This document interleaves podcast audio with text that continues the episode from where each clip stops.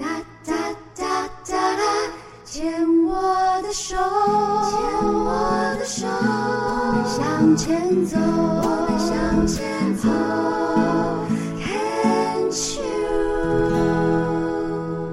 大家好，欢迎收听牵手之声 c a n c h e s 网络广播电台。您现在收听的节目是米娜哈哈记事本，我是主持人米娜。如果您是第一次收听这个节目的听众朋友们，本节目播出的时间是在星期三的晚上十点到十一点播出。如果后续要重播的话，也可以在牵手之声网络广播电台的这个网站啊，或是粉丝专业可以看到相关的讯息。同时，这个节目也有上架到 Podcast 频道，所以可以随时都欢迎收听哦。牵手之声网络广播电台有许多优质的节目，很多都与疾病相关，也有许多相关的就是经验的疾病分享，也有许多优秀的主持人在主持，所以欢迎大家可以持续锁定收听。我们回到米娜哈哈记事本的节目哦，我们的节目一共分成四个单元：米娜小日子、花样女孩向前冲、米娜喜欢的歌跟米娜好朋友。我们回到今天的第一个单元，米娜小日子，在今天的这些单元里面，都让米娜来跟听众朋友们一起聊聊天。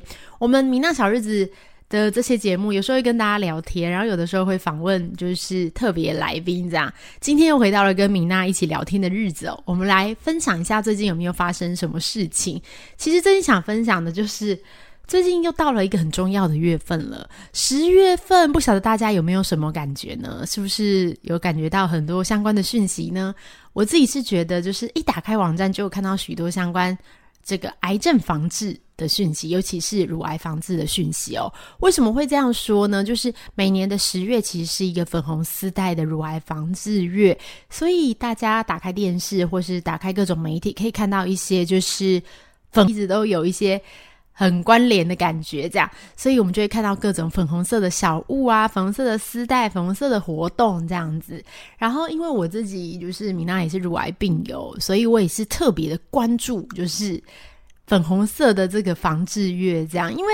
其实讲到乳癌，就是台湾对台湾来说，就是全年龄层癌症的人口都在上升。当然不止台湾这样，就是可能全世界目前都是这样。但台湾有一个比较特别的是，乳癌的人口的分配比例，我们的呃比较年轻的这个族群，可能因为饮食的关系，或是各种关系，就是。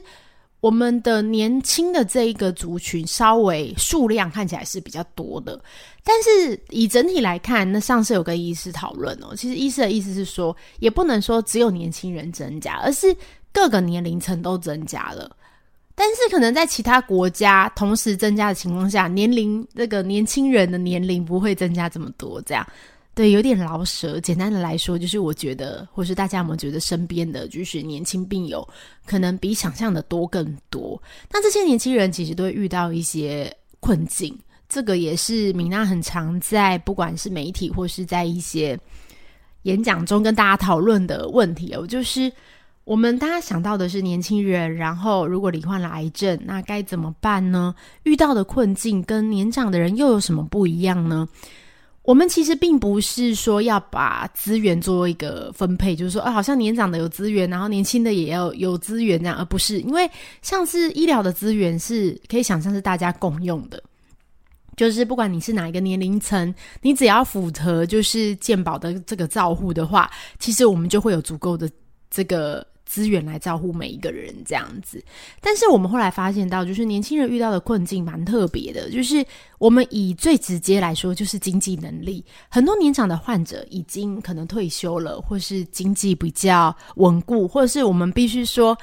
呃，以前我们想象的到了一定年纪的中年人以上，他的经济能力是比较就是。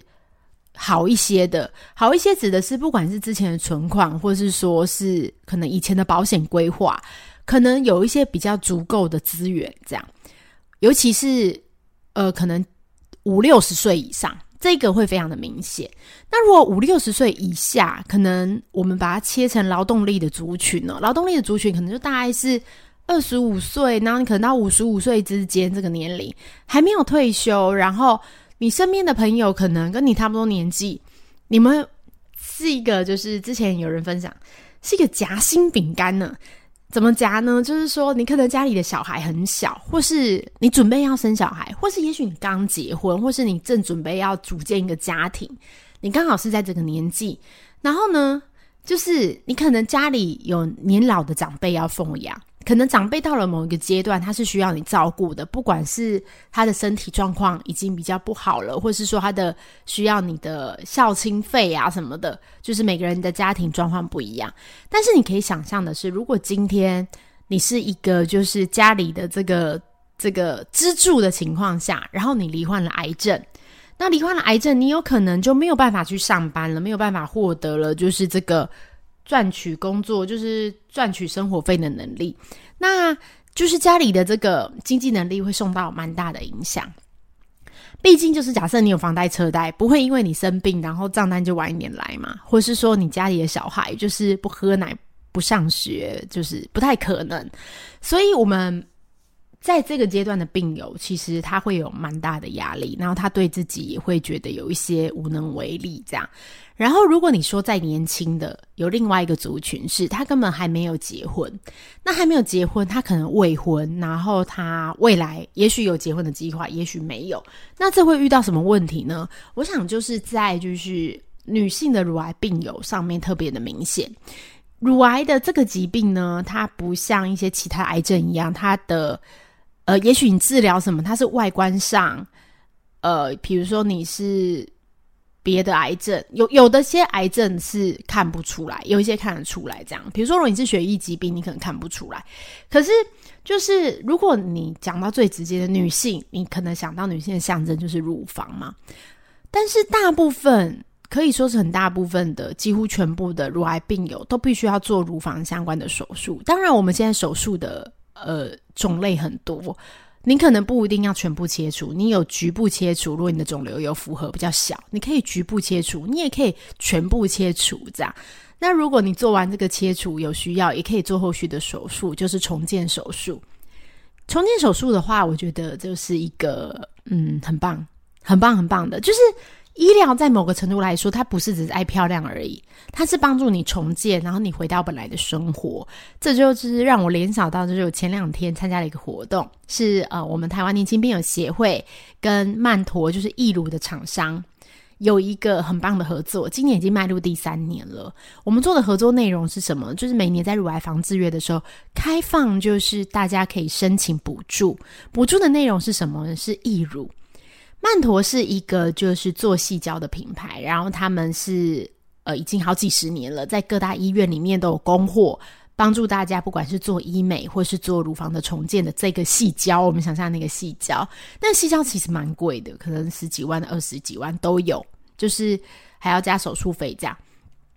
所以，虽然我们都说啊，如果你今天是年轻人，然后你做了就是胸部的切除手术，然后你也可以重建啊，重建完现在的这个技术很好啊，你还是可以就是做你想做的事，你还是可以穿泳衣啊。虽然我们讲是这样讲，可是太多人遇到的实际上的困难是，他可能因为经济能力的关系，所以他没有办法选择做重建手术，因为这对他来说经济负担真的太大了，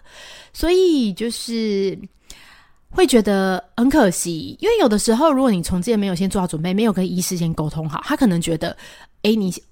我们这位病友可能觉得，哎，我现在没有要重建啊，以后再说嘛。但是可能跟医师在沟通的情况下，是告诉医生没有要重建。那我们之前的这个手术的方式是，你不重建有不重建的手术方式，重建有重建的手术方式。可以想象的是，如果你不重建，可能医师的那个皮肤不会保留这么多嘛，因为就要让你是平整。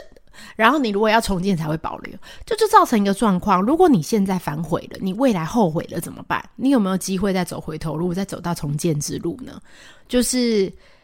当然，我们其实一直在强调，不管有没有重建，我觉得都没有关系，因为最重要的是自己的选择。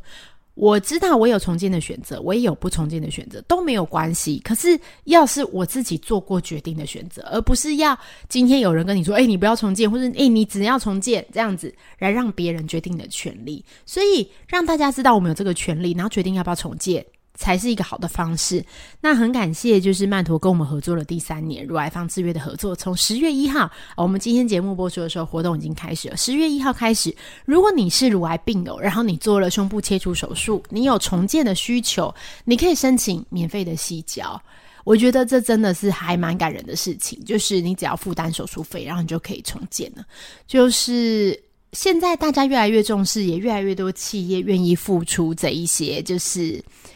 很棒很棒的资源给病友们。我觉得对病友来说是一个好的事情。我们等一下下一集节目，就是下一段再来继续跟大家聊聊天喽。